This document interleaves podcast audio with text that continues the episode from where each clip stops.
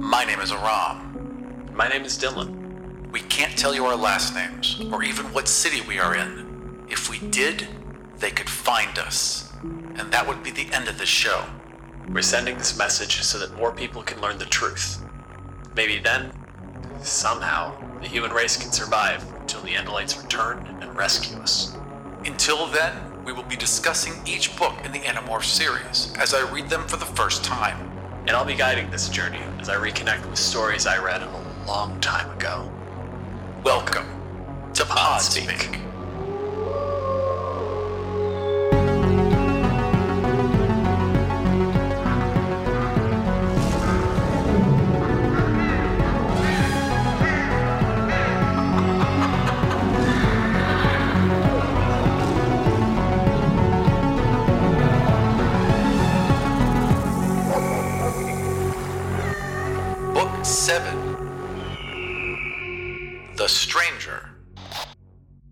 When I told you that this one was going to be the one to get weird, Yes. did I mislead you? You you did not. And for half the book, I'm like, this is a very normal book. That's the only thing that I was wrong about was I was reading it on the page so you're like digesting story and I told you it would happen like a third of the way in And but I'm like, well, maybe. Like, was that it? cuz it suddenly hits and the amount of like no no no no no. Because at first I thought it's oh, it's because Casey's dad, and we'll get into it. But that was what I thought it was. Uh, Name's still Rachel. Was that? I always get that wrong. You're thinking of Cassie and also Rachel. It's, it's, it's- first of all not a kid. It's second of all right. Rachel's dad. There's a bit about Rachel's dad. I was like, well, that must be it. But no. But still, that's an important part. But we'll get to it. We'll try and do this in some semblance of order.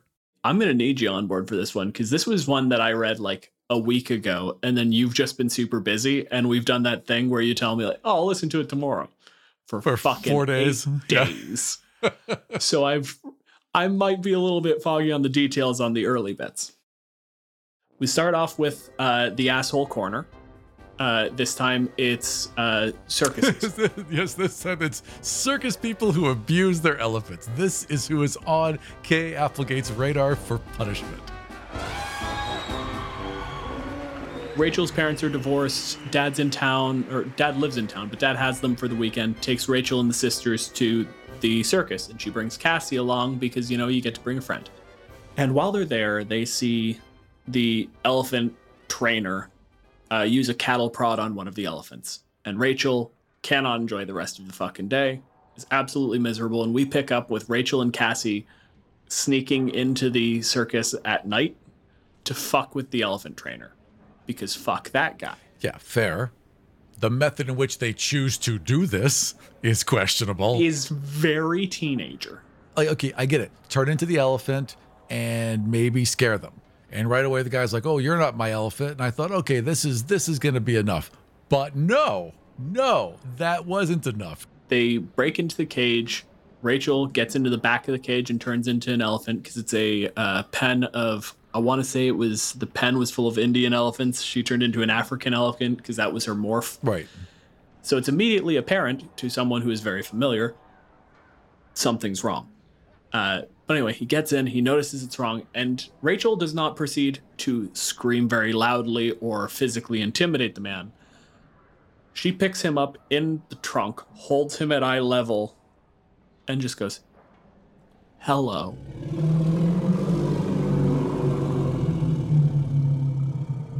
I'm from the International Elephant Police. The International Elephant Police, the IEP. Take such a fucking risk, because what if this was a yeerk? What if it was a yeerk? She didn't know. It easily could have been a yeerk. Right. Easily. Like, granted, immediately handleable, because then you just kill the right. I suppose every time you expose a yeerk, you just kill him. But still, Yeah, problem solved. But they still kill a person every time they do that. To be avoided. Yeah, I mean, it's not it's not great. Also, it's not great to leave a body. There's a lot of things here where it's not necessarily well aligned to good choices. Also, if it is a yeerk, they're smart enough to immediately lie and not reveal themselves. no, they're not. The number of times that a yeerk has seen anything even remotely indicating something and out loud gone, and lights. That's true. They do. They are dumb. How did they get this far? They had a security guard and the cop who saw, to be fair, a full blown fucking Andalite. Right. And immediately went, holy shit, an Andalite out loud. there probably are just a lot of average ones of them. Like not all of them can be brilliant. Like there's a reason why someone just gets stuck in like the mall cop because he's not special. That and this is something where you and I arrive at an impasse frequently in our discussions of this series is everyone in this book is as smart as someone should be in a children's book. right. Right. No, I see what you're saying. This is younger side of teen. Like yeah, any reasonable yeerk should have some level of keep it keep a fucking lid on it. They should be trained. But maybe they're not. Maybe they're just citizens. And maybe I'm expecting too much of them. They're, all soldiers. They're all soldiers. all They're soldiers. doing an invasion. okay. Well, okay.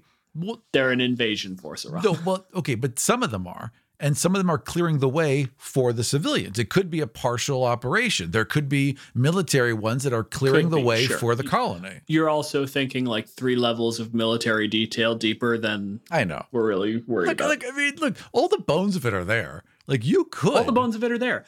Uh, but that's like I said, that's where I have to like rein you back in. Yeah, fair enough. Is like she did a far above what was necessary job, but wherever she decides to quit at that point, the writer decided they were done. So we just have to accept it. It's cool. Speaking of points, by the way, Xena Warrior Princess is mentioned. They have to mention her entire name.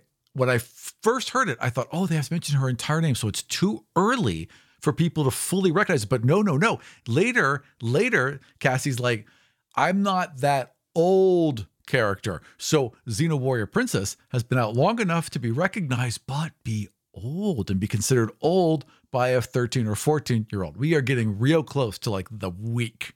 It's also like primetime TV and not necessarily something that appealed to teenagers. So you could be interpreting that as old media, Oh, but it oh. also could just be the viewership wasn't 12 year old. I got this. No, no, no, no, no. Well, first of all, they're not twelve. They're like four. They're like fourteen. I know I'm being hyperbolic because I'm also just sitting here. Was Xena aimed at like older than fourteen?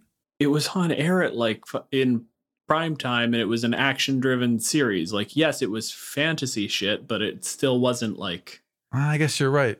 there was a fair bit of like sex in that in her. No, you're right. there was a fair bit of sex in that. You're right. You're right. You're right. when ABC was doing the whole TGIF thing, like that was a pointed thing. Like, hey, we have a primetime block of television that you can watch with your family. So there's a certain degree of like, if it was primetime TV, it probably wasn't for them. That's me engaging with your point entirely on its merits. Now let's get to the realistic bit of this. Every fucking episode, I tell you, it's just written when it was set. You're not solving a case here. Look, I'm telling you, there's a mystery to be solved. I swear to fuck, if you were to read Harry Potter because you were some sort of awful transphobe, uh, you would spend every book telling me, man, I'm slowly piecing it together geographically where this series is set. I think it might be in Europe. I could see that. All right, fine, fair enough. So back to the core story then. Threatens the man, tells him not to fuck around with the elephants, and then throws him. Throws him 20 feet into the air and onto a tent in front of others who clearly saw that happen. At night after the circus. That's there's not like it's empty. That's when they're doing all their breakdown. There should be people everywhere. It's not empty, but at the same time, they could sneak into the elephant enclosure, which implies a certain degree of isolation. There would be people around, but nobody's watching. And then they get out of there, and it turns out fine because it has to turn out fine because if one of these vignettes was the whole story, then it's the whole story. I mean, that would be poor writing. Yeah. Although that would that would be a neat switch if like they did something that ended up being the whole story. We just didn't see it coming. Granted, I think that's sort of like real structural fuckery. Right. Uh, might be at a at a reader level above where we're targeting here. No, I mean, look, Kay Applegate has a real good framework for these. She clearly knows what she's doing. It works. they're telling this story, as is the usual jump cut, to the rest of the gang as they're going through, and they get in trouble. And Jake is like, What were you thinking, Rachel? And Cassie's like, Thank you for not telling him that I was involved because he'd be mad at me. And, you know, I'm kind of sweet on him still. Yeah. I don't want my boyfriend to be mad at me, but also he's not my boyfriend. Right. My boyfriend, not boyfriend. Right. Yeah. I would love to see where they get some of this information sometimes, like some degree of reconnaissance. But we skip over the reconnaissance always. Yeah. How did Marco's like, look what we figured out? And they didn't tell you at all how they figured that out. Or no, they did. They did talk about it. We just never follow that as the mission. Right. We just get the recap. You're trying to get into the description. I'm going to do it with linear time. They come in with basically just, all right, here's the plan. We're just going to wait until we get to Ax and then we're going to talk about it. Turns out Jake and Marco have been secretly tailing uh, Vice Principal Chapman for like a week. And the thing that they've noticed is that they've been following people into the mall, where a bunch of people have been going into the mall, but the net flux of in versus out of the gap, well, that should be zero. Every person that goes in comes out. You know, that should cancel out. No, more people enter the gap than leave. They did not mind the gap. I hate you.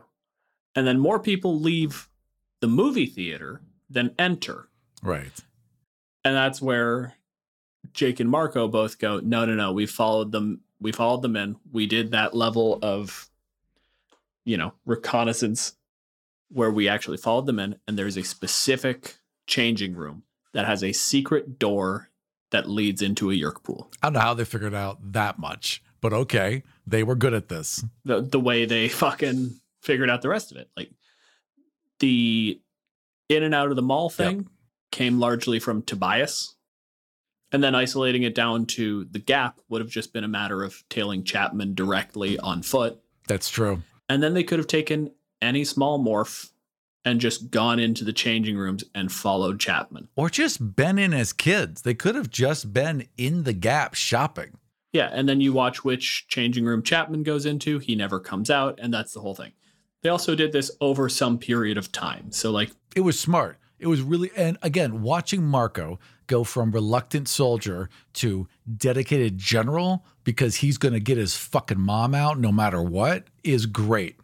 We get all that as, like I said, it'd be nice to have some level of like actually seeing that, but we get it through just delivered as statement. We did this, fuck off. The book can only be so long. I get it. I get it. I just like to see some continuity between the fucking books, okay? Yeah, fair enough. So they decide we're going to go in, we're going to deal with this, we're going to blow the whole thing out, we're going to stop the Yeerk pool. In the meantime, we get our smaller teenager story, which is that Rachel goes home to her mom, the big, powerful lawyer, and mom goes, Hey, your father's coming over for dinner. And they even go into this in the book the fact that Rachel is at the sweet spot in age where you start recognizing social cues. And she goes, Divorced mom said dad is coming over for dinner. This isn't fun family time. Yeah. Something's fucking up. And then her dad shows up, and we get even the siblings. And this is something I really love that Kay Applegate took the time to go into the fact that her youngest sister is just excited that dad's home, runs over for the big hug. And her other sister comes down the stairs, is excited, and looks at Rachel like, This is the thing, isn't it? And sure enough, the punchline of it is their dad, the weatherman, has got a job at a bigger news station. Reporter. Their dad's not the weatherman. Their dad's a reporter. Their dad's a weatherman. I thought he was a reporter. He is. He reports on the weather. Oh, that throws my theory. Okay. Go ahead. I wasn't going to say it on Twitter because, you know, and you were also in the middle of the book. So let's let you have your pet theories. Fair enough. But I'm like 95% sure that he's a weatherman. Right. Okay. He got an assignment at a bigger station in another state. He is moving. And so he comes in, says he's leaving, and makes the offer to the oldest daughter who can make her own decisions Hey, Rachel, do you want to move to a new state with me? And this throws Rachel completely fucking out of whack because one, how do I abandon my sister and my mom? Like, how do I just leave them and go do this? How do I abandon my comrades in arms? How do I abandon the secret guerrilla war I've been doing against the slug aliens that are going to destroy our entire planet? Standard 14 year old girl problems. Right. Not to mention, how do I, le- you know, again, how do I leave my mom and my sister Yeah. in the Hellmouth? Because there's so Yeah. much dangerous activity here. You have to assume at some point they're going to get swept up in it. She even goes out and we get the beginnings of the Rachel Tobias romance. I'm going to spoil that one for you. I, didn't. I, didn't- I really didn't think that was going to go there, but I could see that, especially after some of the events that happened through this book. Yeah. Oh wait, wait, wait. Oh wait, that does actually make a lot more sense with Rachel spending with with Rachel seeing her animal form as like freedom from herself. That does make a lot of sense now that I think about it. It's a whole thing. We'll build into it. Okay. This one we get a lot more work out of than the Jake and Cassie thing, where they just say like, "Hey, there's a crush here," and we're just like, "Yeah, that's fair. We're starting from that point." No, this you got to do some more work. In fact, it's rather bold of Kay Applegate to go down that road, but okay. Yeah, to have Rachel want to fuck a bird. Right. Uh, Thank you. I wasn't going to spell it out, but sure. Yep, that's what it is.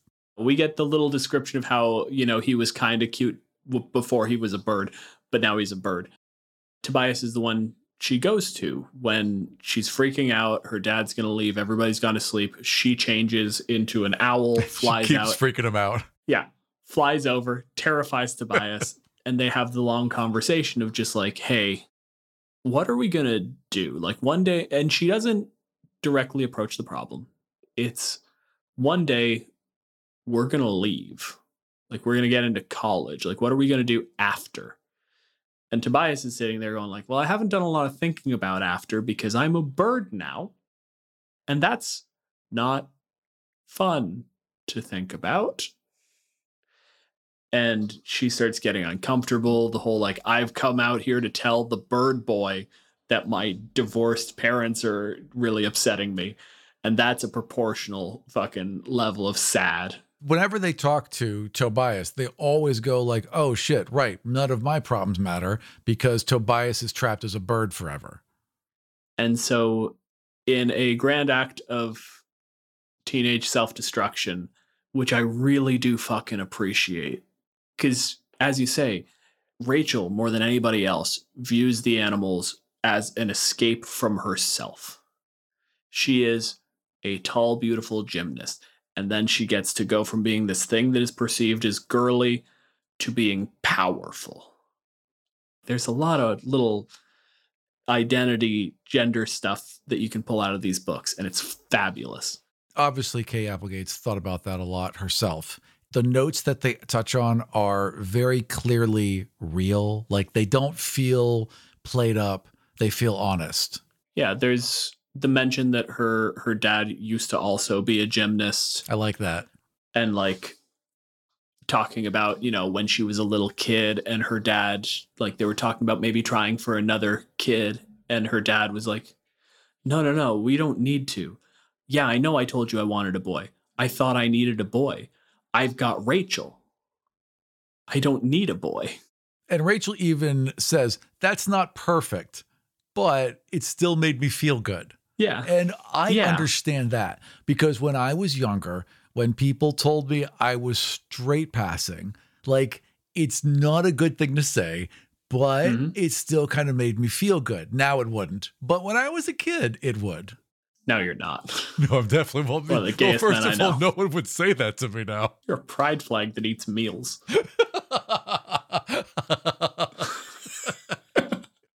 yeah, a couple things here. Dad's got super job, falls out of nowhere, and dad's like, "Hey, if you come with me, I can magically get you this gymnast scholarship or whatever." Suspect. All this is suspect. Now, when I thought he was a reporter, my natural assumption was he stumbled onto a story, and they were like, "Oh shit!" and they just made him a yeerk, and now he's a yeerk. I don't trust it. There's something about dad I'm just not sure about. There's some red flags going there. It feels like this is a story we're going to pick back up on later. I could be wrong. i don't know that you're wrong Okay. but all of the things that you're picking up on are divorced dad shit. I know. I'm just suspicious of everyone now, which you would I be. know, which is good because that's that means Applegate's doing her fucking job. She does it very well. But all of the things you're picking up on are also things like he's a reporter, he got offered a bigger job, so he's leaving his entire family behind and offering to take his oldest daughter. It's kind like it's, it's not best. unfair. Yeah. But like it's also an unfair thing to put on your kid Yeah. He doesn't say he can get her in for a scholarship. He just points out that there's a world famous gymnast. Who's gonna take her on as a student? Like that's like that's a huge deal. It's a it's a huge deal, but he was also an Olympic gymnast, and this is actually in the territory of a connection. That's very true. He was an Olympic gymnast. That does make a lot of sense. So there's yeah, that. so it, it cleans up a Yeah. lot. You're just no, I you're see. very I'm very suspicious. suspicious. You're right. Yeah. But we've gotten sidetracked because I wanted to talk about the fact that like she views those animals as an escape. And we get something that feels very druggy. Not like druggy like a drug user, but drug adjacent, in that she's trying to deal with this feeling of the loss of control. She goes out and she tries to talk to her friends, finds she can't quite relate. And her final stroke is I want to feel powerful. I want to feel in control. And so she flies to the gardens, to the, the zoo that Cassie's parents work at. And she breaks into the grizzly bear enclosure. And she runs entirely like the description is basically talking about how like the bears don't respond to her because they're so used to the vets and the people. And because she's just not a threat. but that's fucking suicide. Oh yeah, that was dumb. Was incredibly stupid. Because when it's a bear, it's one swipe dead. It's not even like kind of wounded. Like they can just take your head off. not even just a bear, but a grizzly bear. Specifically, there are references littered through the book of how fucking scary grizzly bears are. Honestly, I thought polar bears were the most scary, but probably that's D and D because D and D said, and I'm probably wrong about that. They're probably the scariest in D and D because they're an extreme environment thing, which means that you're going to be at a higher level when you encounter them. But But like, grizzly bears are definitely the most. I think grizzlies are the biggest. 800 pounds of just muscle and defiance is how is how they were basically described. A grizzly bear claw is four inches long. Jesus, It is a knife. it is four knives. Yeah, all Yeah, that is terrifying. That's just per hand. that is absolutely terrifying. And that's not even the bite, which has got to be stronger. Oh, fucking terrifying. But the point is, she goes in there and acquires the bear and doesn't even morph it. She goes in, acquires the bear, and then goes home content that she basically has more powerful DNA now. That whole thing just read to me as like one wildly unhealthy to begin with, but also like when you talk about people falling into drugs, alcohol, any of that, it's all those support systems. You you try to live a normal life, and then it's a desperation move, and it doesn't actually make any difference. It doesn't affect any of your problems. You've just done a thing that makes you feel a little better. It's filling a need that you think you have, but is actually just a want. it is self-destructive. And also how she's described later, haggard, walking home, how her mom's asking if things are wrong. It is very much a drug analogy. Yeah, that whole thing happens, uh, and it honestly does not get resolved in this book. No, it does not. It gets brought up, but not resolved. it gets touched on near the end again in a way that we're gonna mention, but it doesn't. That that isn't better. No. They go on their mission. Standard deal. We're gonna come in as kids in the gap. As the fucking roaches again. And they're all doing roaches. You say again. They did roaches once before this. Didn't they? Didn't they get the roaches last book? It's the third time. So they, they did roaches once, it went fine. Then they did roaches to like break into the church and they immediately got To the seen. hospital, yeah. Hospital, Yeah. right? And they almost and they all they almost got stomped on because immediately they were seen and noticed. And then they're like, hey, maybe we can get away with being roaches in a brightly lit gap and no one's gonna freak out in a tiny dressing room. And they got lucky. No, they didn't. What they did was they went into the they went into the gap, and then they transformed into roaches and basically hid under the bench. And they did this one at a time. Jake went in, got all their clothes from the morph, hid them in a locker. put it in a bag and walked out. First of all, I worked in a gap and we have good security. And if someone had come in with a bag, we would have done our little code, which is there's a lights out in in section four, which was our code for there's a thief in the store, and we would have caught this asshole. We definitely would have stopped him when he came back in. That part was like, Sure. come on. Yeah. And Jake's too dumb to have done that well. Also, Yeerks. One of the change rooms goes to the Yeerk pool. That cashier is a controller. 100%. They should have had cameras on this. Come on. Well, I wasn't going to say that. I was going to say a little bit of weird behavior from a customer is not necessarily something Oh, that they would have even thought they, about. They might not be stopping everyone with a bag, especially coming out Yeah, of that dressing room. care. No, you had a point. Okay. That said, someone coming back out of that dressing room Might have. I don't know. A know. little bit odd, Yeah. but you know, All right, fair enough. I'm not even going to necessarily argue that it's connected to they think Jake is a Yeerk, so they let him get away with it. If you're a Yeerk and you're like someone is stealing clothes You let the 'em. stupid human You don't store, bring attention to it. You just let Who them steal. Who fucking cares, about the thieves? It's just it's just one more thing to go. Look how pathetic these humans are. Yeah. Oh, you're right. he's stealing. you're totally pants. right. He's going to come back and do a second run. Adorable. And then you just don't pay attention to him. So Jake goes, he sacrifices his clothes. He morphs, and they know that at some point someone's going to open that thing and go, ah, somebody just left some clothes here. And they all go into the Yeerk pool from there. They don't hang out in a brightly lit gap as cockroaches because that would be weird. They hide in a dark corner as cockroaches and then go into a bigger dark corner. that was smart. Still, So- cockroaches. a little more. It was yeah, smart for the cockroach. And then they are unbelievably dumb. yeah they they went all at once into what they figured out was a cafeteria. They knew going in it was a cafeteria. They knew. And they went in anyway, hmm stumbled right out into the bright sunlight in the worst place you'd want roaches when they already knew that they were on the lookout for a group of roaches. Yeah. Well, we don't know that they're on the lookout for a group of roaches. Some of them have once figured out that roaches were suspect. But let's again, you're you're putting full intelligence on children's book. Let's You think in the break room they'd have like a little weekly update, like, oh, by the way, Sure. But also, the structure of these books allows for usually one major morph acquisition. And we had the grizzly bear. We're not going to acquire a new bug to be able to get away with this chunk of the book. the last thing I'll say on this is I am fucking dying It's not going to be for the them. thing. No, it, it won't be. But I am dying for them to be smart enough to be like, okay, one of us is going to be a roach, and one of us is going to be whatever, an ant, and one of us is going to be a fly, and one of us is going to be a lizard, and they break the team up a bit so that they all have different ways to sense and see and notice, and they work together as a team. Depending on the situation, I don't think they really need because their plan, for the record, was literally go in, find the Candronosaurus, destroy it in battle morph, and come out in a raging inferno. So this plan didn't need the thing you're talking about. It didn't, but they also didn't need to go to the fucking cafeteria. Like, why did they go there? no idea. That's where the most people were. That's where they had the highest chance of being seen. They literally walked directly into a trap. That was honestly completely stupid. So they go into a definitely high traffic area and immediately are consumed by a Taxxon. Just giant tongue comes out, catches all of them at once. It swallows them. They are panicking and start to demorph in the middle of the Taxxon in the hopes that maybe they can pop it like a fucking water balloon from the inside. And then time stops.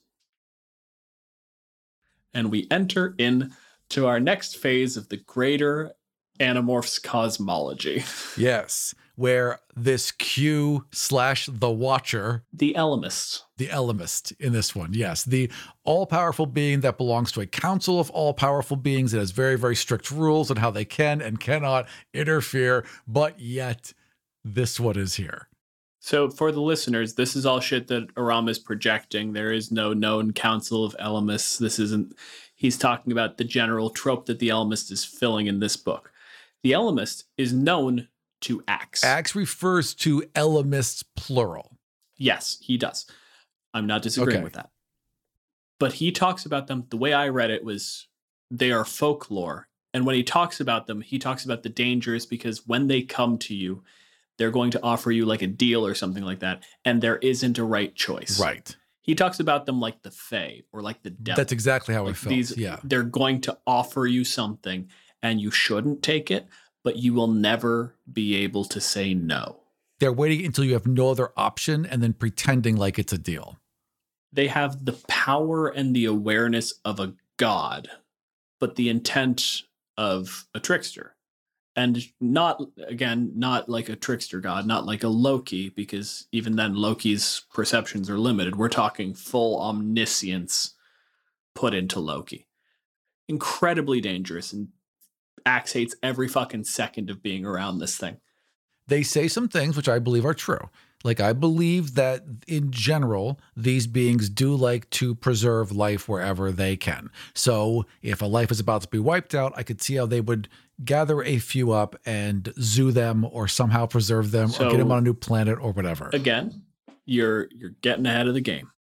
They're consumed by the Taxxon, and then suddenly they aren't in morph anymore. Time is frozen. They're all in front of the Taxxon. They all come out of the cafeteria going, What the fuck is going on? Time has stopped. And they come out all in their natural state, Ax as an Andalite, the rest are humans, and they come out to Tobias, also a human, standing there looking at them going, Hi, I don't I don't know how this happened. And that's when Ax starts cluing in and gives them the quick mythology of like, oh, this is bad. And they all hear the voice in their head of the Ellimist, who presents them with a simple choice. You're all going to die. This thing that you're doing, this timeline will fail. You're going to lose. The Yeerks are going to take Earth. But the Ellimists preserve life, as Aram mentioned. And we will take some of you to an appropriate planet and allow you to preserve your existence and go on building, You and some of your loved ones specifically.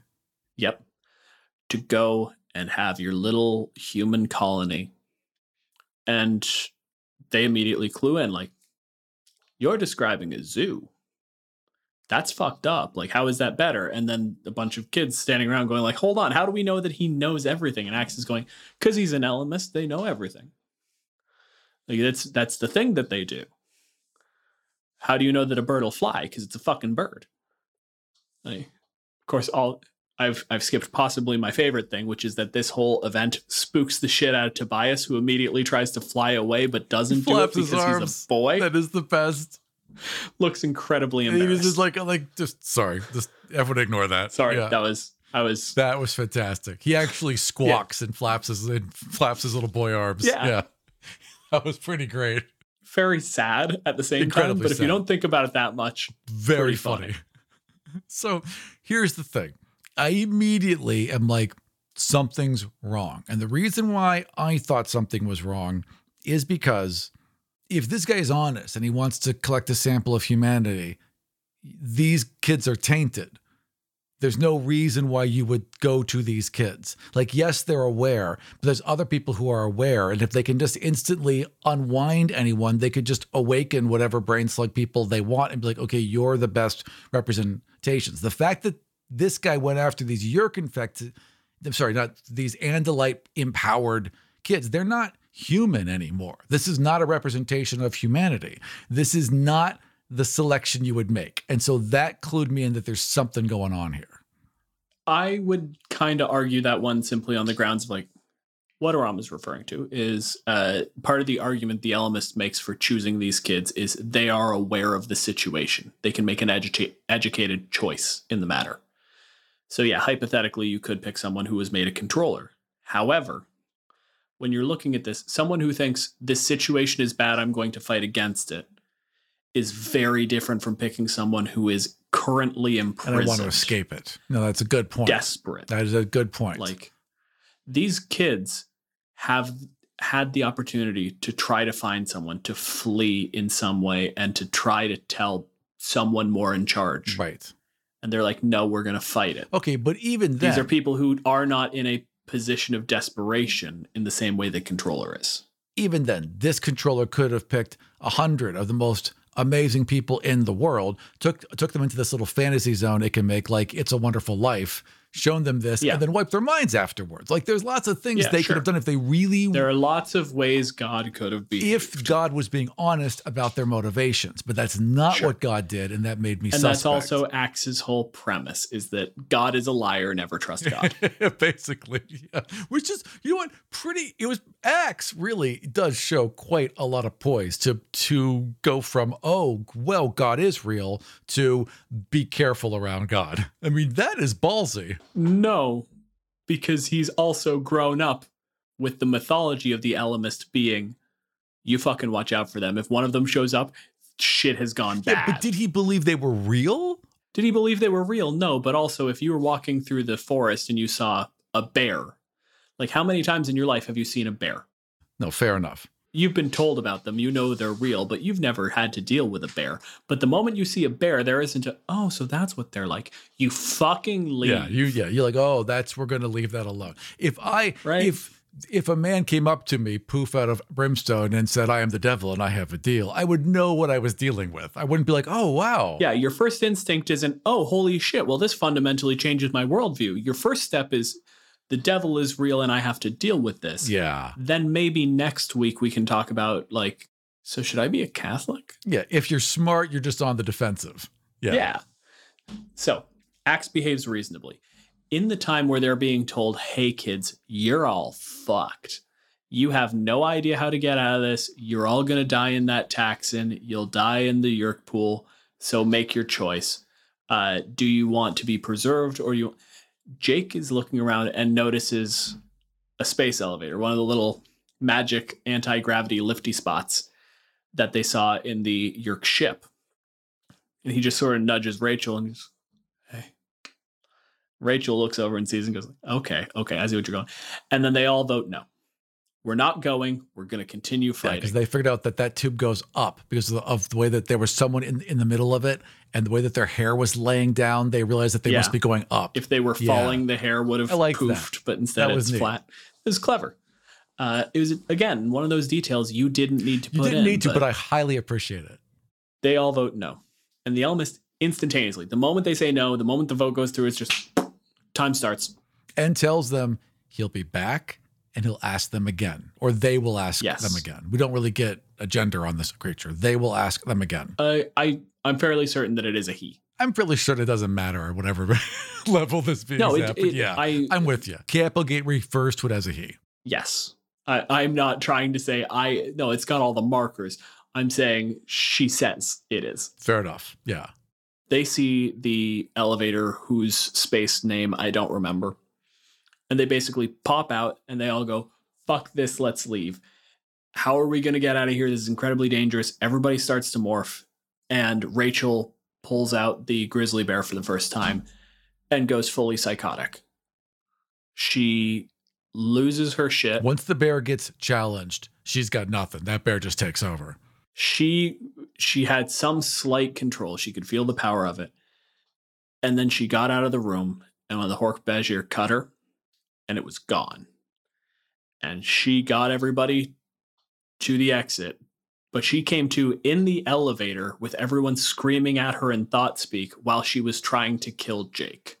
Because she just saw the next challenge because Jake was a tiger. Yeah.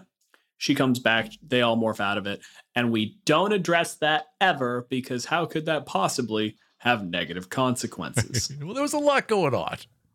It was it was a busy day. They did just meet, you know, an omnipotent Space being. god. Yeah, space god, basically, or at least a space god. A space god. One of many space Gzi. We get the next couple of days of the kids just sort of being lost. Rachel, particularly, because she has irregular human level problems, but also God just came to you and told you that your species was doomed. Yeah, they're all kind of like, well, what do we do? Like, if like if we're actually doomed, what's the point of this?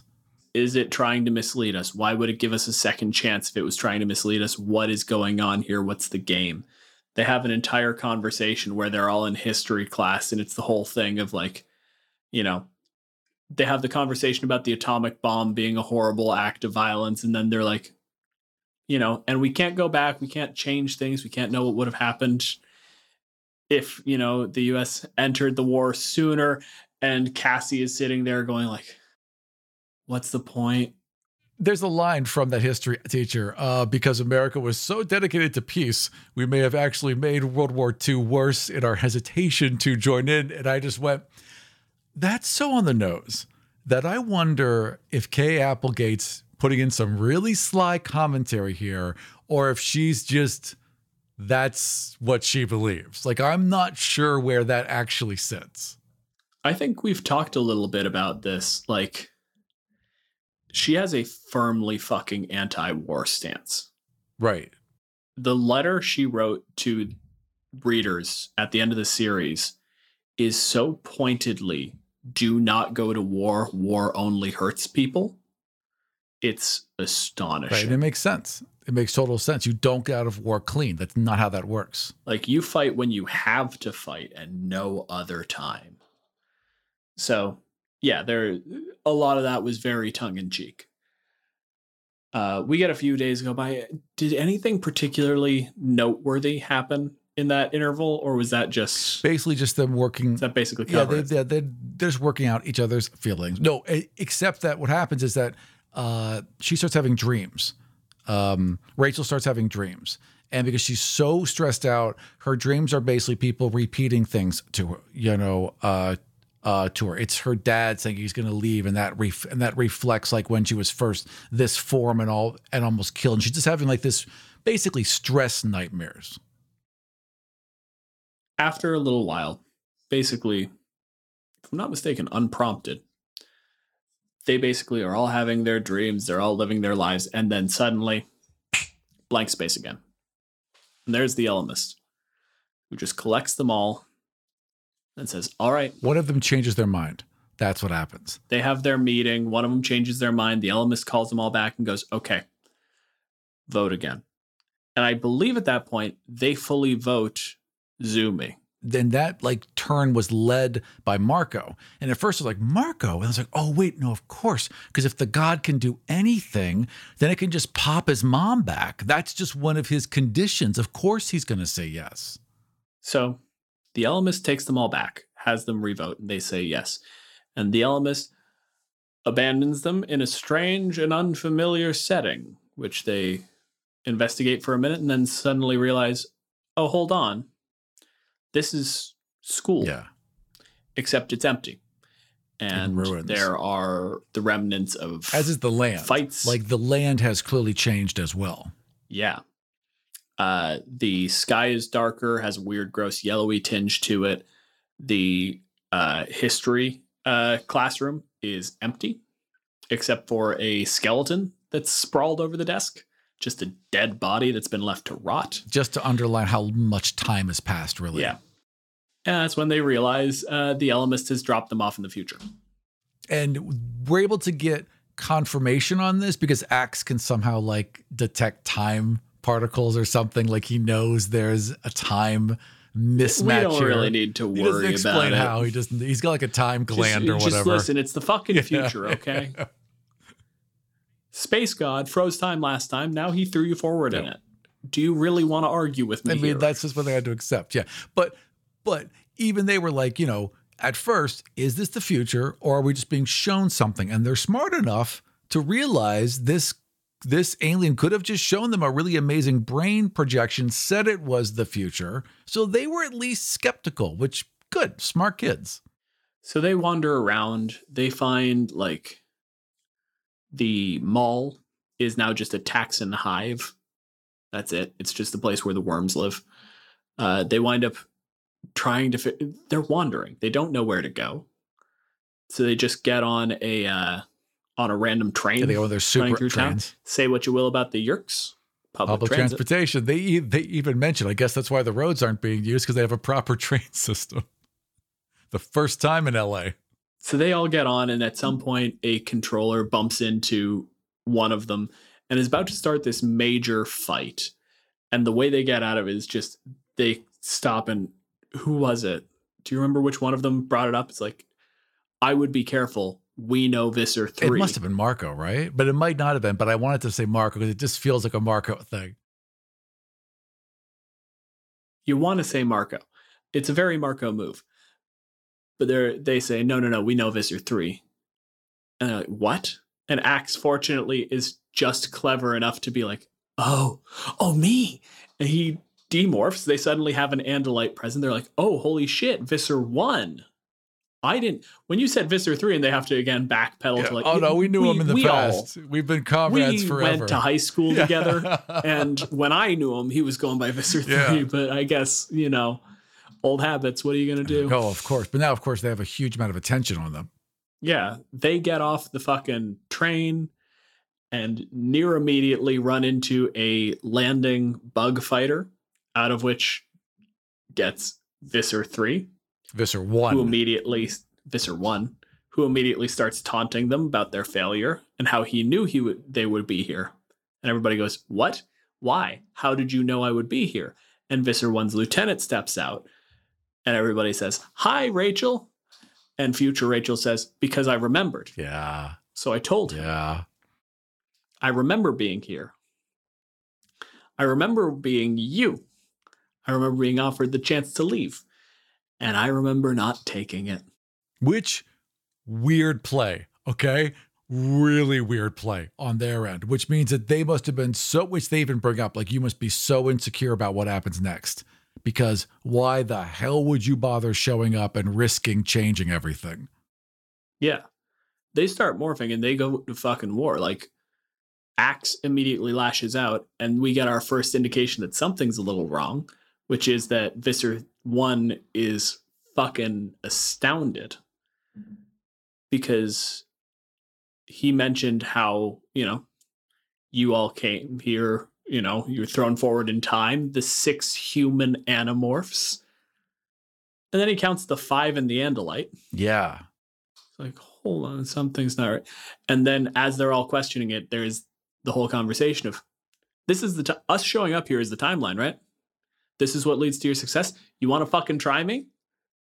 You want to fucking do this? Let's do this. I'll fucking cut your head off. I don't give half a shit. I give negative three shits right now.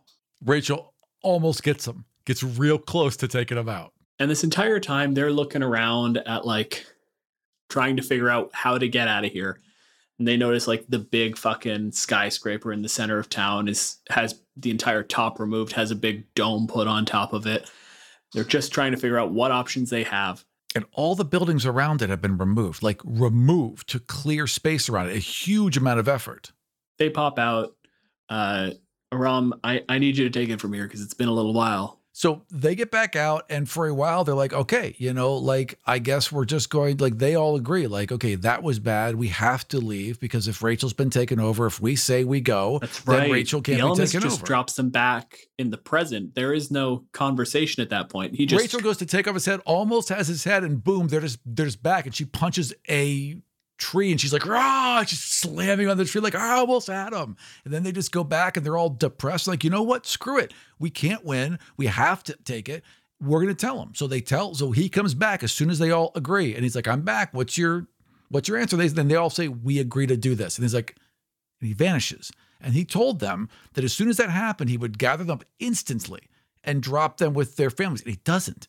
And then a day goes by and nothing happens. Like, well, what's going on? Why would he do that? And Rachel starts having nightmares again. And then we get the flashback to uh, a line Ax says earlier in the book. Thank you, fucking. That's right. Where Ax had mentioned that the Kandrona was incredibly important, that it was the center of Yeerk society. It could be anywhere. It could be anywhere, but they organized their entire fucking lives around it. And Rachel comes screaming back into the next meeting. It's the fucking tower. Yep. She literally comes out of a nightmare and she's like, that's why they cleared all the space around the tower. It's the only thing that makes sense. It's got to be there. So they decide final mission. Fuck it, the tower. They go in after close. They get up to the top floor. They basically like the first thing that happens is they go to go in the front door. There's a security guard there, and they're all sitting there going, "How do we deal with it? Like what if it's a, what if it's a controller? Marco was so good here. how do we how do we do this? What if it's a person? And Marco's just like, I got this. Morphs into a fucking gorilla, walks right up to the window and just thought speak, just, hey, how's it going? And a light. Perfect. Punch through the wall, knock the motherfucker It out. was such a good play. It was such a good play. it was fucking clever. It's legitimately funny. Marco's legitimately funny. Marco is a funny guy. So they just take the elevator to the top floor, and we get the little, you know, girl from Ipanema place. They get up to the top, and they go fucking full battle morphs. They slaughter a goddamn floor's worth of Hork Bajir, Take a lot of hits doing it.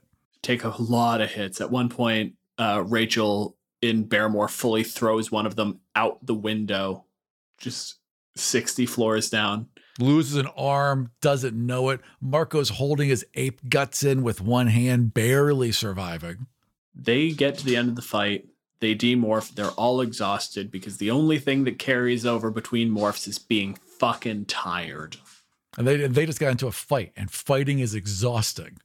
and they find the big guarded door. They smash through it, and there's the fucking Kandrona generator. There's a great line there where they where they repeatedly refer to the fact that Rachel's bear has crappy eyesight. So as Rachel's bear is barreling towards this door, Cassie's like, "Hey, there's a door," and Rachel's like, "No, there's not," and, and just slams right through it. They have the con- the conversation after the fact about it's how the eyesight thing gets brought up. Is that she goes in there and is immediately beset by the Hork-Bajir, and she just slaughters. She didn't they all know. go into the fight. Yeah. They kill them, and they talk about how brave Rachel is, and we get the inside bit of like, no, no, no, no. I smashed through that door and I kept running because my eyesight is good out to about three Yeah, feet, by the time she's there, it's and too I late. did not know they were there. But we never need to tell anybody No, that. no, she's uh, you think you think I'm a badass? Why would I put doubt on that? They all morph back. They get their wounds healed. They find the Kandrona generator, and it's just they turn to Rachel and it's like, "Hey, You got to do this. You got one. You got one more in you. Elephant up, and they just take that thing. Uh, they call Tobias real quick, and they're like, "Hey, is there anybody on the ground there? No, cool." And then they hurl it out the window, sixty floors. They just drop that motherfucker into the street. Which, first of all, I don't know how the hell they there must have been a hell of a cover story to hide whatever that oh, is, Oh, yeah. right? Although I guess if you just see some weird equipment in the in the street, you could say it was like a satellite dish or It was whatever. sufficiently large that the only morph they had to move it was an elephant, which means we're talking like car weight. Sure, there's a crater. and it fell 60 fucking stories. Like this isn't a trivial like, oh, how do we explain away this weird car accident? Like how do we explain this giant fucking street level repair we have to do? Right. And also, again, this is warfare of the deadliest kind. What they have done by doing this is condemned a large amount of Yeerks to starvation, It's an ugly death. as we've seen firsthand. They go back, they have their post mission debrief, and immediately they get pulled into the liminal void again. And the Ellimist is fucking thrilled. And they finally decide, like, no, no, no, you know what? We're fighting. He's like, yes, good, perfect. Yes, you are. And they slowly put it together that, like, you motherfucker. You didn't come to us in the Taxxon. You waited for us. We left the cafeteria and came to the spot where we could see the elevator. You didn't take us when we agreed to leave. You dropped us in the future and you let us wander around and you didn't pop us out until we were at that conversation with Visser 1 where we could see the tower. He's like, I didn't tell you anything. Mm-hmm. I didn't do a thing. I didn't say nothing. I didn't say a fucking you word. You just happened to see these things and put it together yourself. Whoops. Yeah. Oh, whoopsie. Guess you humans are rather clever. It's what you gonna do. Yeah, this is some Watcher Q bullshit, big time. Absolutely. Uh, it is exactly what Ax said it was. There's this bit where he talks about Earth again and how special and unique Earth is. And we got a little bit of this before. So apparently, unique Earth is a truly unique biodome, which just doesn't exist anywhere in the universe as beautiful or as splendor or as splendiferous as it is here on Earth. I find that fucking hard to hard to believe, but fine. That's what we're going with, okay? Earth is a unique jewel in the universe. For me, maybe, maybe this creature maybe these creatures do really do they really do appreciate life and maybe it did look upon earth and it was just so beautiful and so breathtaking that it decided to sidestep its rules just a little bit in order to help save it that's there's a possibility that's true i don't know Yeah, so the last chapter is they destroyed the Kendra. They didn't even go back to the uh the meeting. They just in that moment, immediately after having smashed it, it was uh we destroyed the Kandrona. We have to get out of here, Jake said. The Yerks will know. They'll be all over this place. So what does it mean? Marco asked. We did it, but what does it mean? Have we changed the future? And then we go to uh without quotation marks, boldface text, just everything changes the future. A replacement Kandrona will be here in three of your weeks. It is already on its way. Are you telling us it was a waste? No, Marco, it wasn't a waste. Three weeks with only the Kandrona aboard the mothership. In three weeks' time, they will suffer greatly. They'll fall behind their schedule. Many Yeerks will perish. Three weeks is not a waste. And they go on to that whole conversation of just, okay, so we just did a huge amount of damage because Visser 3 has to shuttle people to the mothership now for them to be able to eat, which means he's not doing that for everybody. It's a very limited supply, and they're going to decimate the Yeerk population on Earth. Uh, and then we get the callback to one of the first things the Ellimist says, which is that you know Earth is very beautiful, and humans, you know, you're a primitive race, and yet you are capable of learning. It's like, have we changed the future? No answer. I don't think he knows. He showed us a possible future, but you know what? I don't believe the Ellimist knows the future any more than we do. What makes you so sure? Because whenever it is that the Ellimist exists and whatever he's up to and whatever game he's playing, no matter how mighty he is, he has butterflies too. A reference to that whole thing of, you know, butter chaos theory. Butterfly on one side of the world flaps its wings. Rachel is actually screaming it. She's like, let's go be butterflies when she realizes they can change the future. And that's that's what causes the fucking line is as I said, you are a primitive race, and yet you are capable of learning. And so they all fuck off. Uh, we end on Rachel basically just meeting up with her dad, helping him pack, telling him, you know, hey, sorry I can't go with you. And him giving her a little, like, no, it's all right. I would have loved to have you along, but, you know, I'm proud of you. You got to protect your mom and your sisters. And we get to leave on that standard, you know, oh, but you have no idea she's like, Do you want to ride to the airport with me? And she's like, No, I'm good. I have things to do. And he's like, Yeah, you got important things to do with your friend. And she's like, Yep, we got to save the world. she's being honest. My dad laughed. If anyone can do it, honey, it would be you. Then the taxi drove off. I looked up in the sky. A lone hawk circled high overhead. You coming, Rachel? Fucking good shit. It is. This was a really good book. And Kay Applegate is a very good writer last book we got the existence of space satan. If this is space jesus is that who this is supposed to be? Is this a this singular individual? So this is a one this is one creature. This is the Ellimist okay gotcha okay there's not a whole group of them there's an Ellimist uh, there's a whole book that is the Ellimist chronicles and like if you get real bored like it doesn't really spoil anything so fucking check it out at your leisure. But like it's honestly pretty good okay but it gives you the whole thing. Uh, the fucking most rel- most useless of spoilers. Uh, the space Satan is called the Crayak. The Crayak. Yeah, it's a pretty good Star Trek. That sounds evil. You know, it's got the right fucking feel to it, don't it? The Crayak.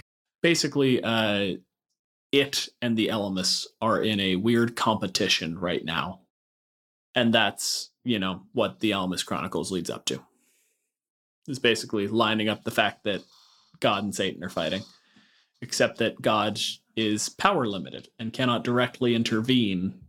And so he does little shit like directly intervene.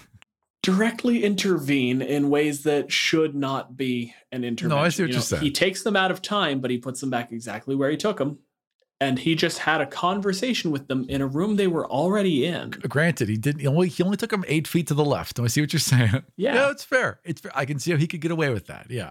The future thing is a lot harder to justify, but you know, it was fucking cool. Again, maybe just showed him what he saw. Like it was just a mental projection. They never went anywhere. They were just in their own mind palaces. I mean, I could see that.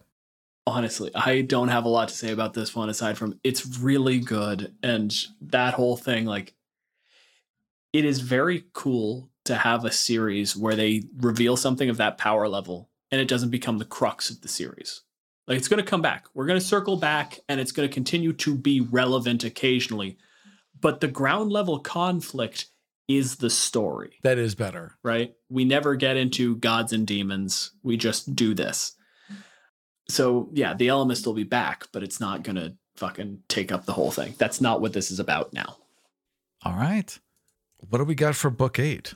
Uh, book eight is. I just typed in book eight like that was going to automatically bring it up. The Alien.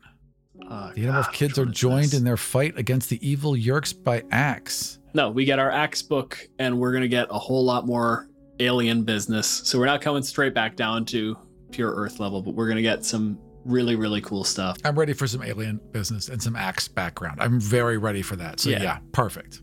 All right, book eight next time. Thank you for joining us for Podspeak. Animorphs was written by K.A. Applegate. Our show is edited by Aram, and our theme music is composed by Kai Engel.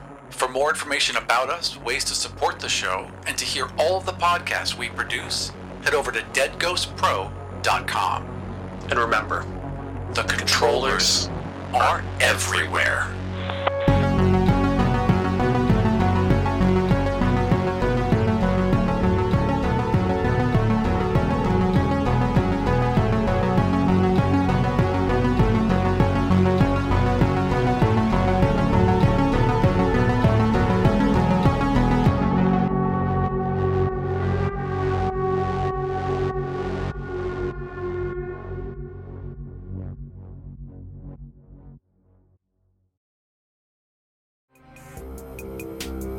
This show was produced and edited by Dead Ghost Productions. Find out more about us and all the shows we make at deadghostpro.com.